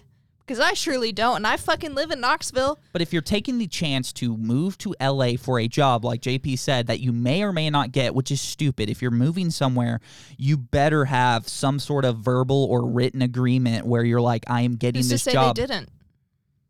Then they get, then you sue. Can they afford to sue? You know how much money it takes to fucking sue? if you are being promised a job and it is written down somewhere where someone says, hey, this job, you are hired, come down here. And then you go down there and they say you don't, you find a way to get a lawyer. Yeah, you still have to fucking pay for that lawyer, and if you can't pay for that lawyer, you can't sue. Then you need to be more aware of what situation you're putting yourself in. Oh my god. Yes, be hyper aware. Be cautious of everything. This is advice. This is me, DJ, giving you advice. Be hyper aware, hyper cautious of every single thing. Something can go wrong, it will go wrong. If you are being if you have a job offer outside of your state to work your dream job, you should have money to go back home if it fails, and you should have money to for any type of emergency put away. I have a hard time believing that people are down in their luck, do not have ec- uh, excess money, but yet are able to buy a ticket to, on a one way flight to LA for a job opportunity that they may or may not get. Flights are not that expensive. We just made you just made the argument that how how do they have the money to go to another state? You just said how do you know they have enough money to go to a, get a flight or that get their that car? includes security deposits, whether because a flight out of somewhere can cost a lot more than a flight into somewhere. First of all, second of all, A flight out of somewhere is a flight into somewhere else. You're telling me a flight. Okay, let's use. You're telling me a flight from Missouri to California would I don't more. fucking know. Maybe sometimes flights are fucking stupidly priced. yes. Because, well, you're flying Spirit. That's your problem. Jesus fucking Christ, DJ. You're flying Spirit. That's your issue. they have to consider security deposits like six months back rent in order to be able to fucking live there. And also the cost of like groceries and shit once they're there. Just because they may or may not have had that set up for LA doesn't mean they will have it set up for anywhere else. But it will be substantially cheaper. Maybe. Maybe. If they don't blow it all on trying, like, li- physically moving across the country from LA to wherever they're fucking going. you can go to a nice rural town, let's say like somewhere in the northwest, and make probably a better ratio of money to living weight to like living requirements or privileges, whatever. You know what I mean? And it's fairly easy. When you're there, once you get there, it's the getting there that's fucking difficult. Because whether you buy that plane ticket out of LA, depending on how expensive that is, or if you have to fucking drive there because you can't afford that plane ticket, If your car breaks down on the way there, it's either fix your car, fucking put up money for a hotel or whatever, or get a new fucking car. Yeah, but you're you're adding all of these things. You're adding like, oh, because there's a that's leg- fucking realistic. That is literally what people do every day, have to do in order to get out of LA. that they're it's realistic that their car will break down out of LA. Yes. Fucking absolutely yes. My car will break down coming from here to my house and I live 10 minutes away. I'm sorry, I used the wrong word. Realistic or probable? Both. See, probability is weird because I would guarantee, while realistic, it's probably not that probable if you've done the right, you know, terms of maintenance or whatever. The point is this don't go to a place if you are not ready for everything to go wrong. Do not go after an opportunity without a safety net. All right? And if you show up and everything goes to shit and you haven't planned for a way back, sorry, that's kind of on you. I don't understand why you think they haven't planned. because if they planned, there would not be the volume of people in LA. There's like 8 billion people on this fucking planet, man. Yeah, there is. That doesn't fucking make sense. There wouldn't be that volume of people if they had made any sort of plan to get back, ready In for LA anything to go wrong. In LA compared to another city? Yeah. Life fucking happens, dude. You can't plan for every little thing. No, you can't, but you can plan for the big stuff. You can plan for a job not going well. You can plan for something happening. And then a random fucking life event occurs and you end up back at square fucking one. Yeah, are you saying that happens to every person moving out to LA? happens to more people than you think. Obviously. And that's been PGTV. Yeah, that's been PGTV. You know what? I hope you guys really did enjoy uh, the banter that we've had today. You know, it's been fun. Hope, you know, at the end of the day, you know, we may disagree, but no, we're still friends here. So, Are this is- we? yes, I believe so. Okay. I'm DJ Squared. This is Zans. This has been Podcaster's Guide to the Void, and I will see you next time.